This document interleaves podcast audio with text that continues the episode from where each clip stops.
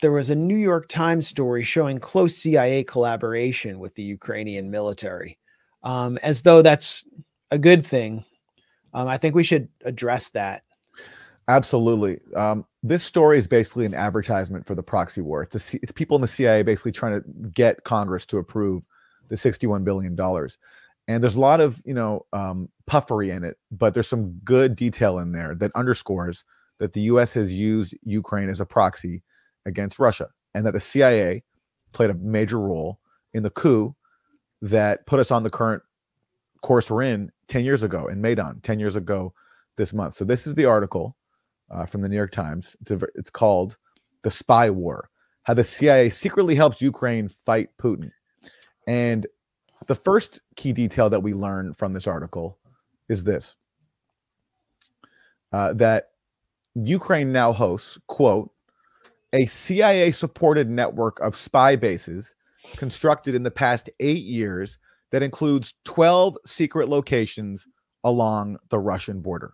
Now, just absorb that for a second in the eight years since a government that was neutral was overthrown in a coup, there's been a construction of a network of spy bases that includes 12 secret locations along the Russian border. Might Russia see that as a threat to its security if, after a violent coup, the CIA builds a network of bases, including just including, not entirely, it, it, this is not the whole thing. This is just including 12 secret locations along its border. Might Russia have seen that as a security threat? And might Russia have been provoked uh, when, but before it invaded Ukraine in February 2022? Because we keep hearing this is unprovoked, unprovoked. Then we learn the CIA has 12 secret locations along the Russian border. And there's more revelations. Uh, this is uh, one of my favorites from this article. It concerns what happened on the night of the coup in 2014 and this is what it, it reveals. It, it talks about how there's a new spy chief in Ukraine after the new coup government takes power, after Yanukovych uh, is overthrown. And uh, so his name is Valentin Nalyvaichenko. I'm sorry if I butchered that. And uh, apparently, according to uh, Moss Robeson, he has ties to the Banderite ultranationalist faction in Ukraine. Of course, he does. But basically, he so his first night in power, the night of the coup, he goes to his office, and this is what the Times says. He went to an office and called the CIA station chief and the local head of MI6. It was near midnight, but he summoned them to the building, asked for help in rebuilding the agency from the ground up, and proposed a three way partnership. That's how it all started, he said.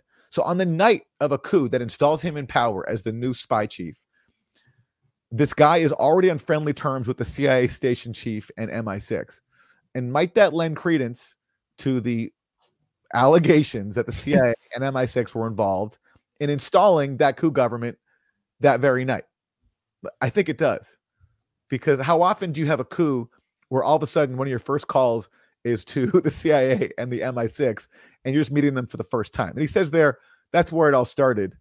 But I think it's pretty clear to read between the lines that it did not start there, that this guy and his government were installed with the help of the CIA and MI6. Yeah, I mean, you don't just you just don't have a direct line to the CIA station chief. It can get compel them to action that quickly unless there was relationship and you yourself were cultivated by Langley to be in the position you're in the which CIA, the time says, yeah. which the time says, it says that the CIA had a prior relationship with these people. It says that elsewhere in the piece. So yes, yeah. It, and so Putin was instructed or met with his own intelligence chiefs in early 2021 as Ukraine was preparing a military buildup around the Donbass, as the Minsk Accords were being shredded in broad daylight. And he was told that the CIA and MI6 have established a beachhead in Ukraine. I mean, Russia knew about these bases. They knew what was taking place, that these figures were cultivated by the CIA, that the entire um, you know Ukrainian SBU was trained by the CIA. But the idea that Ukraine was a beachhead for Western intelligence was made clear. Would the United States have tolerated such a thing on its border? if just the entire Mexican government was controlled by Russian and Chinese intelligence and that there were secret Russian spy bases set up on the US Mexico border, what would the US do? What would you want the US to do if you're a US citizen? You know, we know the answer because what happened when Russia was accused of posting some social media memes and stealing some emails? There was a nationwide freakout that we're still living through. Okay, this was deemed to be an attack on the country. This was the uh, equivalent Harbor. of 9/11, Pearl Harbor, sanctions on Russia. You know, this was like mania. So uh, that was the reaction to that. So yes, imagine if Russia even had one base on the U.S. border. I mean, we'd have war, and we're supposed to believe that Russia was going to sit there and tolerate having a, a government next to it overthrown, and uh, the CIA coming in, building spy bases, and Russia was going to sit there and not do anything. Uh, all while Ukraine refused to implement the one peace accord that it signed that could have brought peace, which is the Minsk Accords. I mean, and even refused to negotiate with the leaders of the Donbass rebellion, which began after the Maidan coup. I mean, it's just, you know, it's such a farce. There's another really big revelation in this article, which speaks to Russiagate, um, which shows that actually Ukraine had a bigger role in Russiagate than at least I was previously aware of. This is what it says. The Ukrainians, uh, I'm reading from the bottom, the Ukrainians helped the Americans go after Russian operatives who meddled in the 2016 US election. What? Uh, and it tells a story about what happened in the summer of 2016. In the summer of 2016, some uh, really hawkish elements of Ukrainian intelligence tried to do this commando operation into Crimea to kill some Russian forces. It backfired. Uh, it was a disaster. Uh, they Russia was got wind of it. They were waiting for them. They got ambushed. People were killed. It was a nightmare, a huge embarrassment. Joe Biden called up Ukrainian government to complain because he said it was making him look bad. So now we learn from the Times that because of this, some of Obama's advisors wanted to shut down the CIA program in Ukraine. But John Brennan persuaded them that doing so would be self defeating, given the relationship was starting to produce intelligence on the Russians as the CIA was investigating Russian election meddling. So that's an admission that John Brennan, who, as the CIA director, helped generate the Russiagate scam, was relying on Ukrainian operatives, people who he had helped install after backing a coup in Ukraine to generate the allegations for Russiagate. Who had so every incentive to escalate the amount of hysteria in the United States about Russian meddling so they could have their war. Yes, and who were openly at the time colluding with elements of the Democratic Party to undermine Trump. And this is the actual documented foreign collusion that happened in yep, 2016. Yep, There's two. Yep. There's Israel Trump collusion, which happened after the election, uh, which we've talked about elsewhere. We don't need to get into now. But also there was Ukraine DNC collusion, uh, because, and this was uh, revealed in Politico and other places, Ukrainian officials met with members of the DNC to give them damaging information, uh, which I think they made up about Paul Manafort, the so-called Sergei Leshchenko, the Black Ledger. Yeah, exactly. So, as Ukrainians were trying to defeat Trump, as they openly admitted, they were also being used by John Brennan to generate the RussiaGate allegations, which claimed that Russia was meddling to help install Trump. So, this is a, you know, if we had congressional oversight, this would be the cause for hearings and a major scandal. But of course, we don't. Um, and then it says this, and this is just unbelievable to me. So it, it points out, first of all, that, you know, yeah, Trump was talking about cooperating with Russia, but it says this whatever Trump said and did, his administration often went in the other direction. This is because Trump put Russia hawks in key positions, including Mike Pompeo as CIA director and John Bolton as national security advisor. Yes, that's what we were saying all along that this Russiagate mania and claiming Trump was a Russian asset was distracting from the fact that Russia had that Trump had Russia hawks actually overseeing policy. So this incentivized Democrats and everybody else to look away from the reality of the dangerous policies that people like Pompeo and Bolton were pursuing. And um, so, accordingly, at one base, the number of uh, Ukrainian intelligence officers working uh, with the CIA grew from 80 to 800. And, and the Times says this preventing Russia from interfering in future U.S. elections was a top CIA priority, CIA priority during this period, and Ukrainian and American intelligence officers joined forces to probe systems of Russia's intelligence agencies to identify operatives trying to ma- manipulate voters. So this shows again that Ukraine, a CIA puppet, was integral to all these Russiagate allegations, and none more than the foundational allegation of Russian hacking of the DNC. And this is the last thing I'll point out. In one joint operation, a Ukrainian military intelligence team duped an officer from Russia's military intelligence service into providing information that allowed the CIA to connect Russia's government to the so called Fancy Bear hacking group. Okay. And who's Fancy Bear? That's one of the so called Russian hacking groups who US intelligence says is responsible for hacking the DNC. Which it's means not a real hacking group, by the way. Yeah, um, no, sure. Yeah. CrowdStrike yeah. made up that name. Yeah. So CrowdStrike, a Clinton hired firm, relied on Ukrainian intelligence to claim that Russia was behind the hacking of the DNC. And John Brennan's fingerprints all, are all over this too. So the scandal now is even bigger than previously known. I mean, this is like, you know, and it just yeah. shows like it's the undermining of democracy elsewhere leads to the undermining of democracy here at home because we overthrow the government of Ukraine, we install a friendly regime, we use their intelligence, which we now basically control or have huge influence over, to then help us undermine our own democracy when a president or when a candidate turned president runs and who's talking about getting along with Russia. So Ukraine then gets used to undermine Trump. And all this helps contribute to the mess we're in today. And you have so many of the people who were involved in the Maidan coup, Victoria Nuland and her underlings in the State Department were heavily involved in distributing the Steele dossier. So the whole, the whole it, it the whole thing goes back to Ukraine and it leads it went back to Maidan and it leads to the war in Ukraine with the CIA right in the middle of it. John Brennan as a uh, what do they call him? National security analyst or contributor now on MSNBC. He was on MSNBC night after night pushing Russiagate after he left the administration, calling Donald Trump a traitor for having a summit with Putin about intermediate ballistic missile reduction. Uh, I mean, it wasn't like he was hiding his role, but now we know that so much of the so called intelligence that he was gathering was being gathered much like the Bush neocons gathering from gathering their intelligence from Ahmed Chalabi or bogus uh, def, uh, you know bogus defectors like Curveball. Um, you can you trust Ukrainian intelligence? exactly.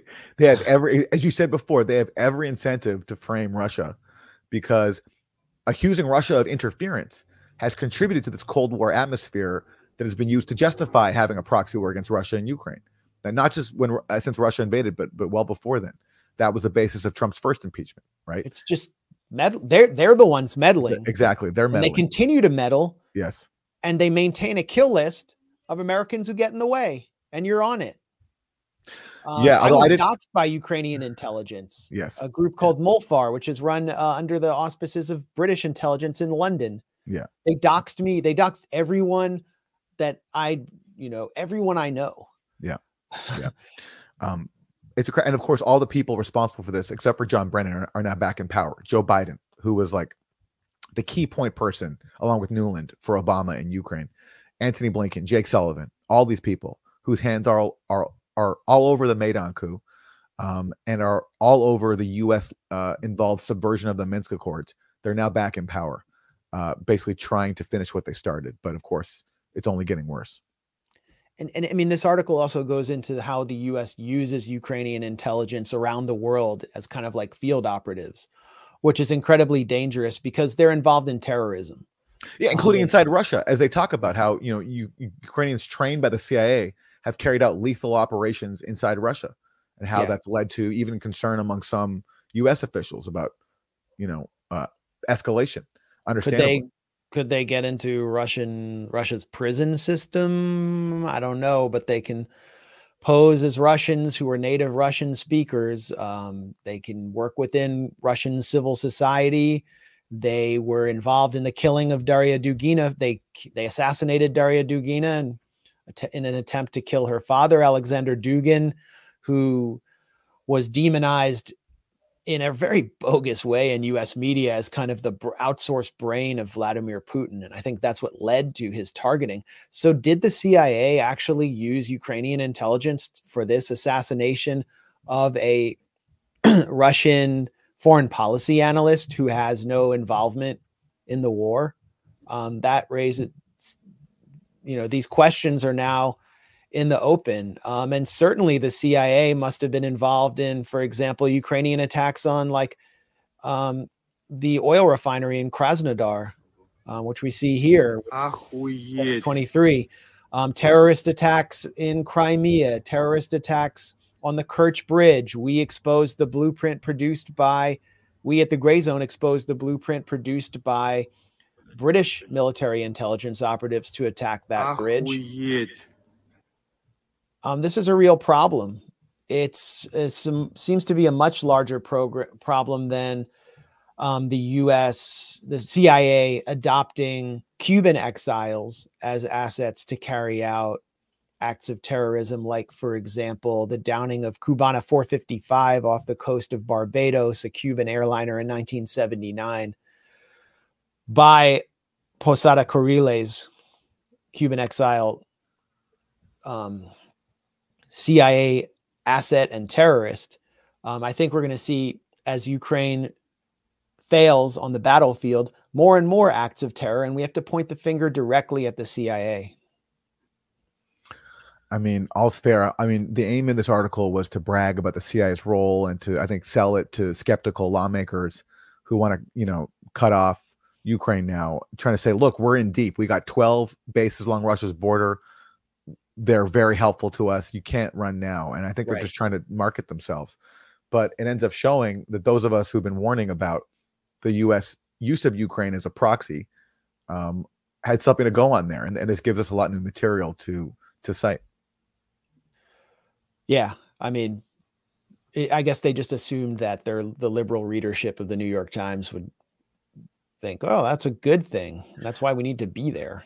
You know, let me show one more thing. So this is this article is similar to something that came out in the Washington Post a few months ago, and uh, I can't remember if we've discussed this or not, but there's one part in that Washington Post article. It's basically it, it's basically it's the same article about how um, the CIA has played a huge role in Ukraine since since the coup of 2014, and um, let's and so one CIA official brags that um, uh, I'm just trying to find the the quote here. Um, here we go. Okay, here it is.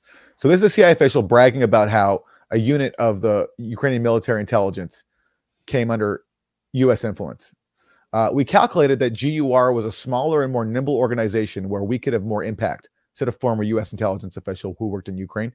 GUR was our little baby. We gave them all new equipment and training. So this is a U.S. intelligence official bragging that a Ukrainian intelligence wing was the U.S.'s little baby and you wonder why people think that you that Ukraine's become a client state of the U.S. and has been used to weaken Russia. When U.S. officials openly brag that Ukraine is their little baby, and that really offends proxy war your babies when we point that out. But it's just true, as this U.S. official admits. Was our baby.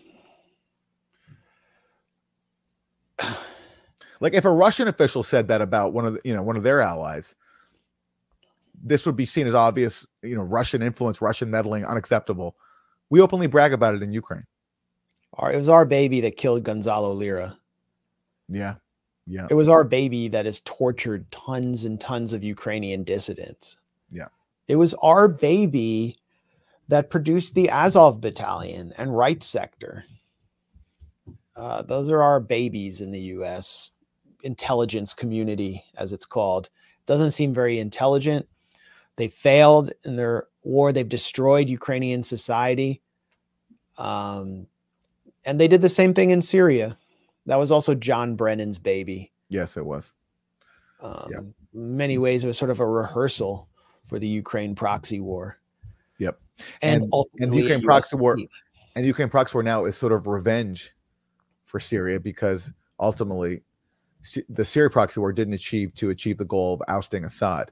And so now you know dirty warriors uh, can now take out their frustration on the you know in Ukraine by trying to punish Russia there because Russia intervened in Syria to save the Syrian government from being overthrown by the so-called moderate rebels. As John Kerry admitted, U.S. was watching ISIS grow and was hoping that the U.S. could use ISIS as a tool to compel Assad to leave. But Russia came in, he said, because they didn't want an ISIS government. Yeah. How dare they? Yeah. uh, one out of every $13 in the CIA's black budget was spent on Operation Timber Sycamore to arm the death squads in Syria and create these uh, zones of exception that they occupied. And it failed. Yeah. And so they took out their fury on Russia with John Brennan driving Russiagate hysteria domestically and pushing the US hurtling towards direct war with Russia, where it maintains a uh, series of CIA bases which are involved in sabotage operations, terror operations. Was the US, did the US give the green light to attack a Christmas festival in Belgorod in December? Did it give a green light to attack civilians there uh, more recently this month? All of these questions are not being asked by Congress or at least by the, the Democrats in Congress but this is what the aid is about. This is what the 60 billion is about. Um, and as it's being held up, Vladimir Zelensky is openly leveling threats about millions dying. But how many of those will be he, he be responsible for?